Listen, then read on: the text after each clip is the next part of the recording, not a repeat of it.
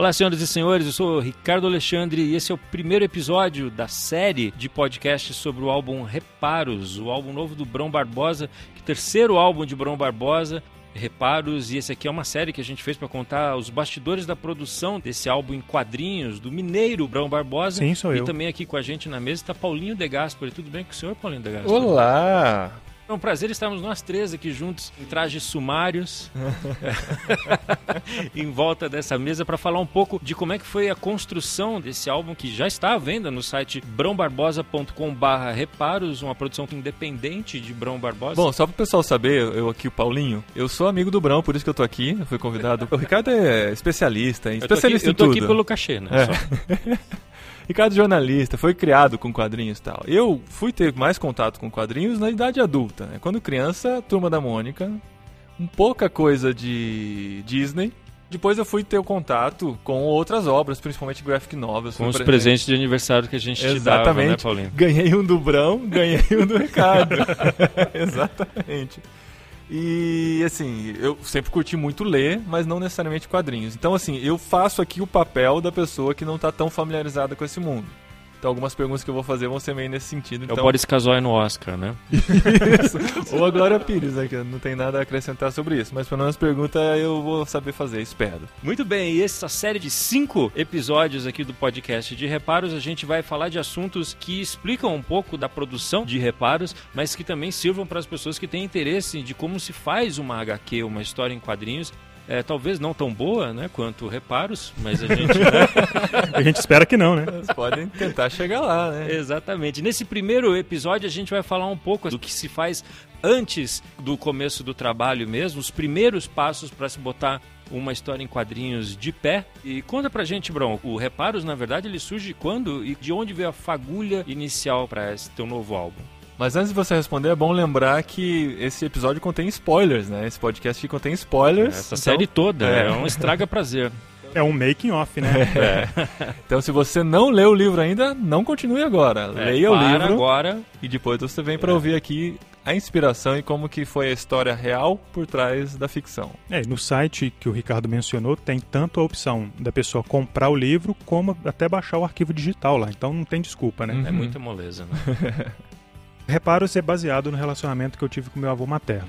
A gente era bem próximo, apesar de que ele era um sujeito bem peculiar, assim. Então as pessoas que não conheciam tão profundamente tinham um certo receio de aproximação com ele, porque ele era bem fechado. Uhum. Então ele causava, às vezes, certo medo em algumas pessoas. Só que conosco, que éramos mais próximos dele, ele era, do jeito dele, da forma dele, um sujeito bem afetuoso e bem peculiar. Ele era um cara que, em todo momento, ele estava tentando se atualizar. Ele começou desde cedo com conhecimento de eletrônica, de elétrica e fotografia. Até o final da vida dele, ele continuava mexendo com o computador, com a fotografia dele. Inclusive, por causa dele que eu trabalho hoje com comunicação, com imagem, foi ele que me ensinou a mexer no Photoshop, por exemplo. Olha só. Que demais. É, eu ia na casa dele, ele chegava, ô meu filho, vem cá pra você ver. Tive que formatar meu computador, comprar essa placa, esse HD novo e tal. E eu mesmo nem entendia muita coisa.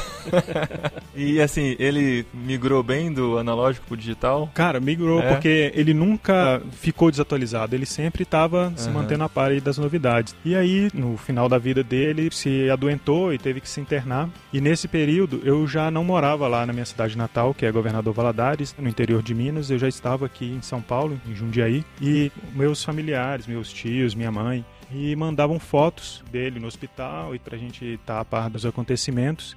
Em um determinado momento ele passou a estar inconsciente. E aí, mesmo assim, eles continuaram me mandando fotos. Então era um cara muito ativo na minha memória, porém a foto, um cara acamado. Então, assim, Uhum. na minha cabeça não fechava, entendeu? Sim. E aí, um momento em que minha esposa e eu fomos visitá-lo, quando eu vi ao vivo, aí sim que as coisas não fechavam mesmo. E aí eu quis ter uma lembrança dele, então eu quis tirar uma foto. Mas aquele corpo acamado ali não me dizia muita coisa, sabe? Porque ele, como eu disse, era um cara muito ativo e tal.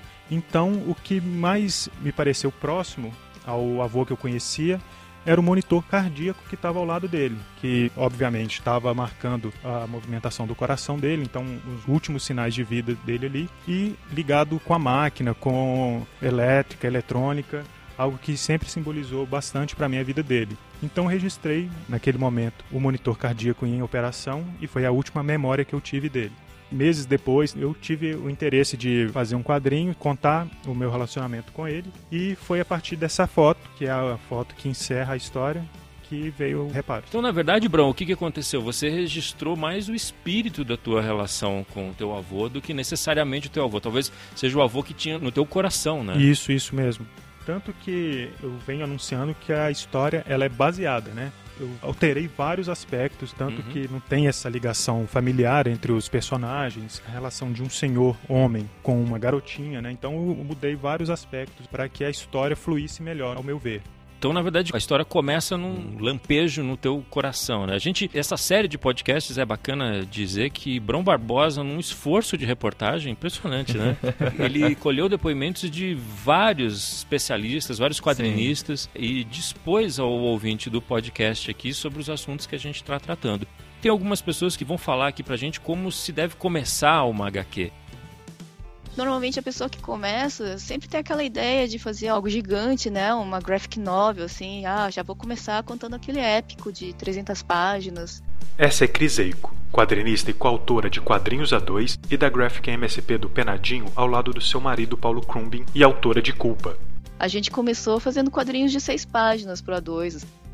A primeira vez que eu fiz uma história, eu fiz uma história de seis páginas para um fanzine junto com a galera que fazia aula comigo. Julia Bax é autora de Remy, Kina, Nini Tomás e muitos outros.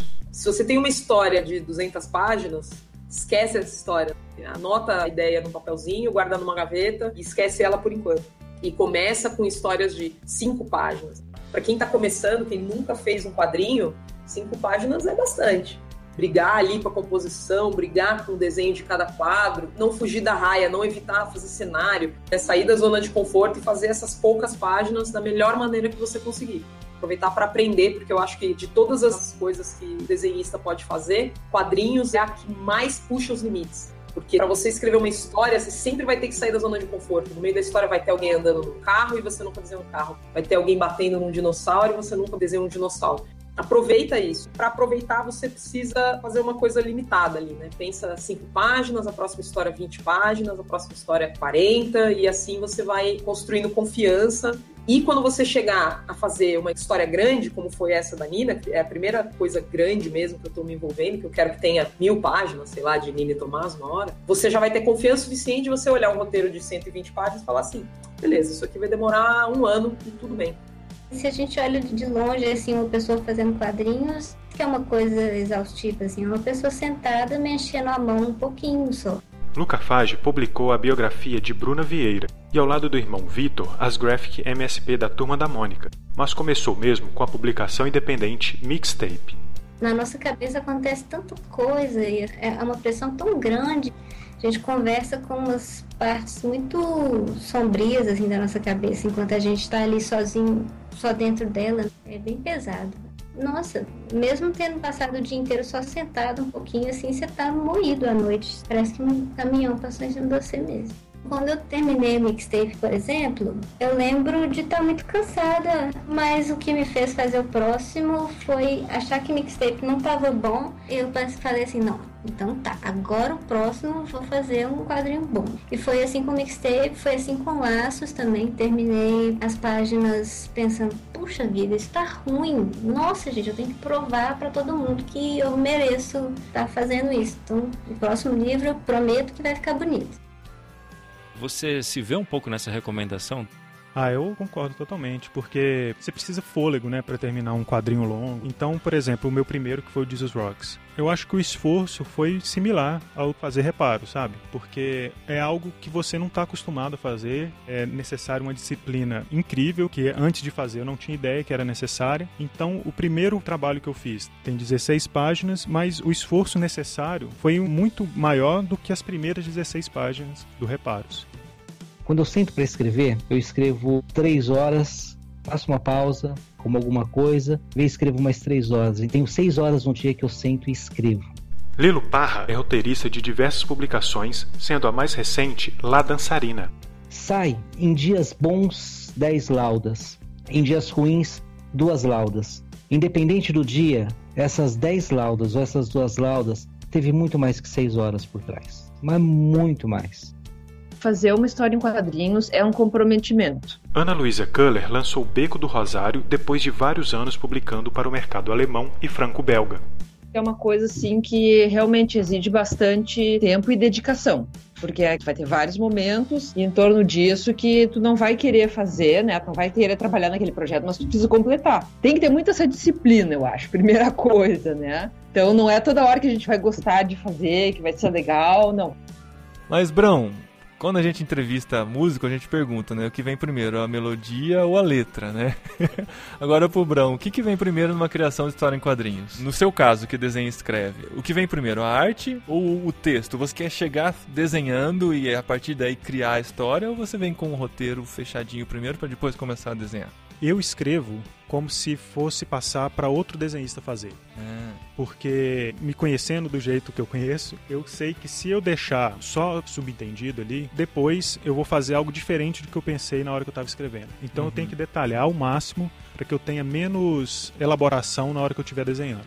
Então eu tento descrever o máximo possível na hora do roteiro, Aham. para que na hora do desenho eu não precise pensar tanto, a coisa vá fluindo mais naturalmente. Então você descreve cenário, tudo que você espera, quadro a quadro, é isso? Eu descrevo tudo. Ah. Inclusive, eu já vi roteiros de artistas que são roteiristas e o meu roteiro se assimila bastante ao deles. Entendi. Eu tento escrever como se eu não desenhasse. Julia Bax novamente. Começo a partir de uma premissa bem pequenininha e vou desenvolvendo, aumentando cada vez mais. Né? Começo uma premissa de uma frase, que seria no Nino Tomás, ah, a menina que tem o braço possuído pelo ex-namorado, até cria um parágrafo que descreve mais ou menos a história, o que, que acontece naquela história, e vai aumentando até eu chegar no roteiro mesmo. Eu tenho um roteiro como se eu tivesse escrito para um outro desenhista. O roteiro tem todos os diálogos, já tudo pronto, para na hora que eu vou desenhar eu já sei, ah, ele fala isso, é uma piada, uma coisa séria, qual a expressão do personagem, tudo mais. A hora que eu termino o roteiro, eu sei que eu só vou ter que desenhar. Tem muita gente que desenha que gosta de ir desenhando e roteirizando ao mesmo tempo. Eu sinto que pode ser meio problemático, porque às vezes o que você escreveu lá na frente afeta o que você desenhou no começo, né? Você pode ter uma ideia para o final em que você precisa inserir algum elemento no começo para que aquilo seja usado no fim. Eu prefiro já ter tudo fechado. Você já fez isso desde o Jesus Rocks, por exemplo, ou você foi aprendendo isso com o caminho? O Jesus Rocks talvez tenha sido menos, porque o texto original não é meu, né? O do Ariel Valdo Júnior. Aham. Eu acredito que naquela época eu tentei me enganar, achando que na hora do desenho eu fosse ter soluções ali e tal, mas comigo pelo menos não funciona assim. Aham. Se eu não tive a ideia da solução no momento que eu estou escrevendo, eu não vou ter na hora do desenho. Então eu gosto de estar com um roteiro bem redondo antes de desenhar. Eu vou falar como um depoente que eu tive o privilégio de ver o roteiro ainda só letrinhas, né? Exatamente. Só letrinhas. Agora, eu fiquei intrigado com a tua resposta, porque o senhor Ravid, ali no texto, ele é uma pessoa desproporcional corporeamente falando, né? Inclusive, a primeira cena em que ele aparece na história, ele é um monstro, ele é um gigante, ele é uma montanha, né? Então, parece que essa tua memória afetiva do teu avô era imagética antes de você escrever, ou estou enganado? Você tentou traduzir no roteiro que já havia como imagem na sua cabeça ou no seu coração. E depois você retraduziu para o desenho. É fato ou ficção? Não, é isso mesmo. Como o meu traço, ele não está muito perto do realismo, meu traço é bem cartoon, ele é bem solto, vamos dizer assim. Eu me dou a liberdade maior de exagerar nos aspectos que me interessam e que eu acredito que vão funcionar melhor na história. Então, o seu Ravid, por exemplo, ele é baseado todo num espectro mais quadrado, mais Aham. troncado. Mas é parecido com seu avô em algum Não, aspecto? Não. fisicamente eles não se parecem, não. Aham. Meu avô ele era bem mais franzino, Tá. bem mais frágil do que o seu Ravid. Uhum. Queria que você falasse um pouco da diferença que você sentiu fazendo quadrinhos, fazendo roteiro, sendo um homem feito, maduro, quase podre. das tuas primeiras experiências como roteirista. Tem a ver isso? Ah, eu acredito que sim, porque Reparos ele é bem diferente de Feliz Aniversário Minha Amada, por exemplo, que tem um roteiro e desenhos meus também. Porque em Feliz Aniversário é uma história totalmente ficcional. Então, Sério, não tem nada lá. Não tem... Ah, conta pra nós. Quem lia o livro, quem eu recomendava e falava assim, não, o Brão deve ter algum probleminha lá, psíquico, alguma coisa escondida pra escrever uma história como essa. não, eu já fui orientado excessivamente para dizer que é totalmente ficcional. Mas aí, por exemplo, Feliz Aniversário surgiu de um- uma conversa que eu tava Que tendo com minha disso. esposa e tal, onde eu, provavelmente eu tinha vacilado em algum aspecto, em que nós tínhamos critérios diferentes sobre a gravidade daquilo que eu tinha feito. Aham. Eu achava que aquilo tinha uma intensidade muito menor do que o que ela estava dizendo. Aham. E aí surgiu da ideia assim, caramba, ela tá tão nervosa com algo que eu fiz, que é tão simples, o que aconteceria se um dia ela me pegasse traindo? Ela ia me Hum. capar. E aí eu falei, bom, se ela fizesse isso, ela teria vários problemas judiciais. Aham. A não ser que ela conseguisse provar que ela era mais inocente que culpada. E daí que surgiu a história. Uhum. Então foi desse lampejo de ideia e eu fui enxertando ali a história, fui elaborando a partir desses aspectos ficcionais. Uhum. Já no Reparos, tem toda essa carga sentimental que o Ricardo comentou e tal. Inclusive, meu avô morreu num dia e ele já foi enterrado no dia seguinte. Então, a minha avó mesmo falou que queria fazer algo rápido. Então, eu e meus primos que não moramos em Valadares, a gente não teve tempo de participar do velório. Então, pra mim, Reparos é o meu velório com relação ao meu avô. Comparando o Feliz Aniversário, minha amada, com o Reparos, você sofre o mesmo problema que o Shyamalan sofre com os filmes dele. Olha a comparação do Paulinho. Vamos lá, tô gostando. Porque assim, o Shyamalan criou aquela coisa de sempre construir o roteiro e no final tem aquela explosão de cabeça, falar, meu Deus, e e agora? E aí cada filme a gente esperava essa explosão de cabeça, até que vem um filme que ele não fez essa explosão de cabeça. E você seguiu esse mesmo caminho, né? No primeiro tem um plot twist muito grande e todo mundo fica chocado. Já em Reparos é uma história mais linear, mais emocional e tal. Como é que foi trabalhar isso? Você se sentiu prisioneiro da primeira ideia ou trabalhou isso naturalmente? Eu quero acreditar que não. Inclusive porque um amigo meu que foi leitor beta do roteiro, que não foi o Ricardo, Não foi. ele leu o roteiro e não gostou.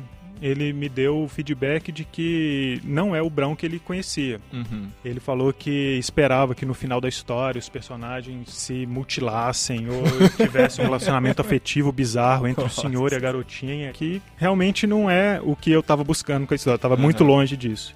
Mas apesar desse feedback, eu acredito que a história estava cumprindo o papel que eu determinei para ela desde o início. Então eu dei seguimento, tentei fazer esse mesmo trabalho nas divulgações. Ó, é uma história baseada no meu relacionamento com meu avô, para tentar desvincular essa expectativa. Agora, isso tem a ver também com o fato de você ter um estilo. Você está na tua terceira obra, é o teu primeiro álbum com A maiúsculo, digamos assim. Mas você já tem um histórico como quadrinista.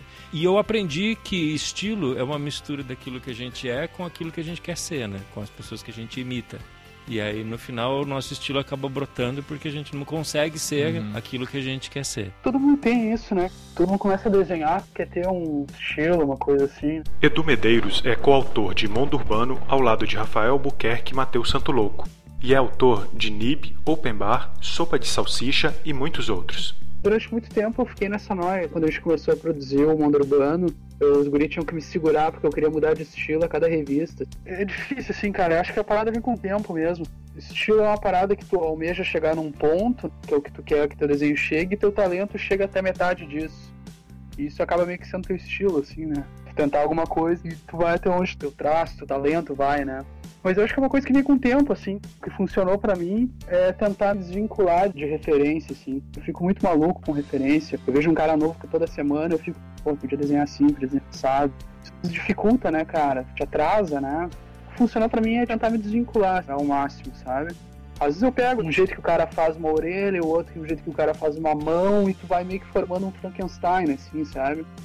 E aí a prática daquilo faz a parada ser mais fluida. Acho que o estilo acaba vindo daí. Já foi, talvez, um esforço muito grande, mas não, não é mais, assim. Tem uns amigos, assim, que sabem desenhar, mas que não conseguiram engrenar na coisa porque ficam nessa de esperar o momento certo, aquele momento que meu traço vai estar bombando, sabe? Vai estar estourando a tanga para começar coisa não funciona, sabe, cara? Tem que tentar fazer o melhor que tu consegue naquele momento e no próximo tu tentar sempre melhorar, assim, cara, sabe? Não dá pra ficar esperando o momento pra fazer a parada. Até porque é fazendo que tu aprende, que tu melhora, que tu dá uma evoluída, sabe? Como você define o teu estilo?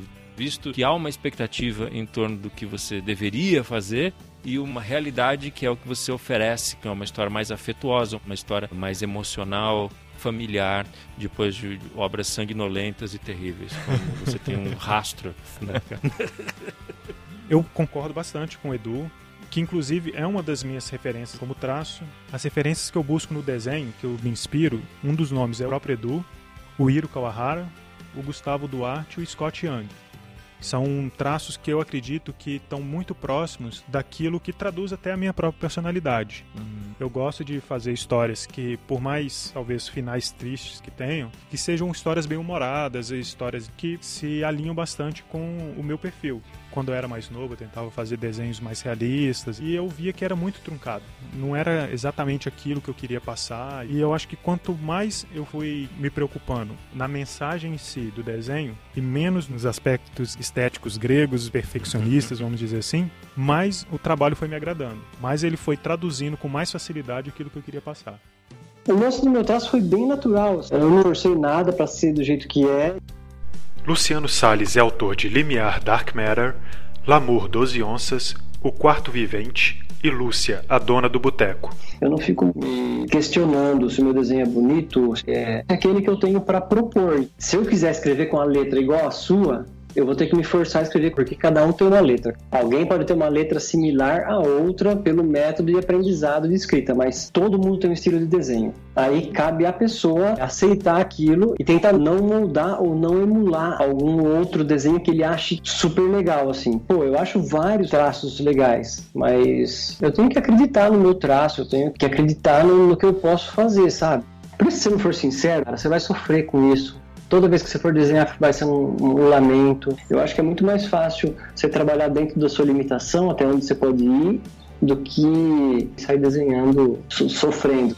No começo é óbvio que os traços eles são bem rudimentares porque você está descobrindo materiais, você está descobrindo até sua coordenação motora, a sua percepção sobre composição, essas coisas todas elas vêm com o tempo, né? Lelis é um quadrinista que mesmo com trabalhos lançados no Brasil e Europa, carrega muito forte em seu estilo o sertão mineiro onde nasceu. Eu não consigo olhar para uma coisa e fazer exatamente aquilo que está ali eu começo a fazer uma coisa e já vem outras coisas, né, que misturam o desenho. Então, o meu estilo é muito particular, né? Eu crio uns universos dessa forma, né?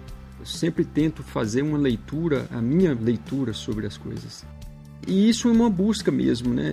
É ter uma meta, um discurso sobre o seu trabalho, né? Sobre o que você quer passar para as pessoas.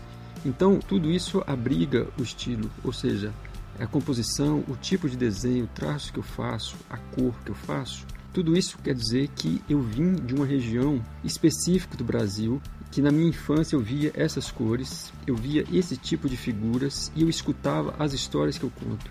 Não as histórias reais, mas o jeito das pessoas falarem, conversarem. Por isso que eu tento transpor isso para o papel, porque eu acho importante tentar transcrever esse linguajar para o papel, justamente para você trazer para as pessoas esses universos que às vezes elas não conhecem.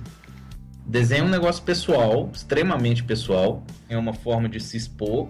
Eduardo Damasceno é coautor, junto com Luiz Felipe Garrocho, de Achados e Perdidos, Cosmonauta Cosmo, das Graphics MSP Bidu e Kiral.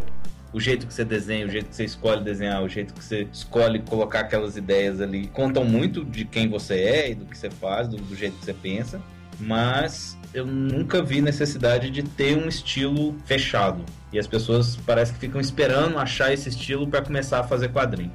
Assim, você pode até querer um estilo um dia, mas ele vai existir se você fizer. Ele vai existir se você estiver desenhando, ele vai existir se você estiver produzindo. Você vai chegar até ele se você estiver andando até ele. Se você estiver parando, esperando ele chegar, ele não vai aparecer nunca. Mas eu sempre gostei mais da ideia de pensar o visual voltado pro projeto que eu tô fazendo naquela hora. Então eu penso, ah, vou desenhar o Kiral de um jeito, vou desenhar o Bidu de outro jeito, vou desenhar um outro quadrinho de outro jeito ainda. É claro que tem coisas que vão se repetir, talvez as pessoas olhem e falem, ah, o desenho tá uma cena e tal. Mas minha ideia é sempre mudar meu desenho. Tanto que eu incorporo tudo, copio tudo, vejo um negócio que eu gosto e copio sem dó. Ah, gostei do jeito que esse cara faz nariz, vou fazer uns narizes assim e ver como é que fica. Tudo incorporado. Eu acho que é trabalho e o negócio é ir testando e ver o que, que é legal, mas eu não espero chegar num lugar específico nunca. Eu espero que eu nunca chegue, se Deus quiser. Muito da narrativa é o desenho que conta. Rafael Selimena publica suas tiras Linha do Trem e é autor de Sant Bastard e Vagabundos no Espaço. Eu já vi desenhistas que têm um traço feio que são excelentes narradores. O Arnaldo Branco é um gênio, cara. Ele fala: Ah, não sei desenhar nada, meu desenho é uma bosta e tal. Cara, tem várias, várias tiradas do Arnaldo que funcionam justamente por causa da tosqueira do traço. Eu fico olhando a cara daqueles personagens e eu fico rindo do desenho. Cara, que genial isso. Na época, o Leonardo, né, amigo do Arnaldo, desenhou as tiras do Joe Pimp, que era um personagem dele. E aí o público falava: ah, pô, tá muito bonito o desenho, mas eu preferia com o Arnaldo desenhando. É que realmente o que funcionava no roteiro dele era o traço tosco. Se tem uma tira que vai me pedir um traço mais elaborado, vou fazer, porque é o jeito que vai funcionar melhor. Mas muitas vezes o menos é mais. E muita gente que é muito virtuosa perde isso. Porque, ah, não, se eu não desenhar todos os cenários, vão falar que eu sou preguiçoso. Se eu não fizer essa luz e sombra complexa, vão falar que eu sou preguiçoso. Aí acaba originando aqueles quadrinhos que você não consegue ler porque fica parando pra olhar demais a arte. Então eu acho legal a gente saber quando fazer a tosqueira e quando não, assim, que tem momento pra tudo. Pra mim, desenho, arte final e cor é tudo a mesma coisa. É muito frustrante quando você faz o esboço e aí depois você para tudo pra finalizar e aí você se decepciona porque não tá tão legal quanto tava o esboço. E o que eu tento fazer é nunca sair dessa etapa do esboço. É manter esse estado de espírito da construção daquilo que eu tô fazendo até o final. É mais subjetivo do que realmente um negócio prático, mas eu tento manter na minha cabeça essa lógica. E aí, nesse sentido, não existe muito certo e errado. Tem dois critérios pra mim na hora de fazer desenho e fazer quadrinho. Um tem que contar a história e o outro tem que ser bonito. Mas o bonito não é certo ou errado. Bonito é quando conta a história. Às vezes você tem que esticar um braço pra ficar parecendo ok o desenho. Às vezes tentar desenhar da forma mais realista possível não é o que vai transmitir melhor a ideia.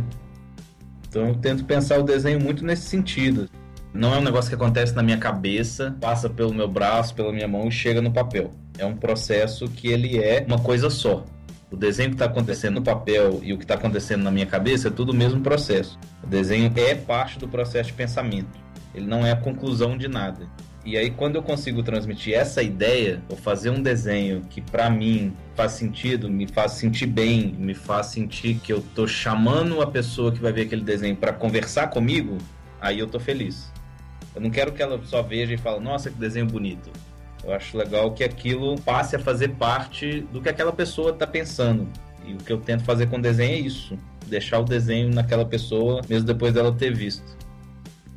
A turma fica muito preocupada na identidade do traço. Eu acho que não está errado. Laudo Ferreira escreveu e desenhou Clube da Esquina, Yeshua, Cadernos de Viagem e muitos, mas muitos outros quadrinhos. Mas a pessoa fica tão preocupada com a forma que escreve o conteúdo. Então, às vezes, é muito mais interessante ela se preocupar no que, que ela está contando, o que, que ela vai contar, o que, que são minhas histórias, qual que é a minha pegada. E isso se estende não só pelo traço. Ah, hoje tem muita gente fazendo quadrinho fofo, eu também vou fazer. Até acho que você tem que se permitir isso. Mas, de repente, a sua forma de pensar, a sua forma de ser como pessoa, não é fofa. Então, você está indo contra você. Praticamente, você vai contra o que você é, você vai fazer uma arte mentirosa.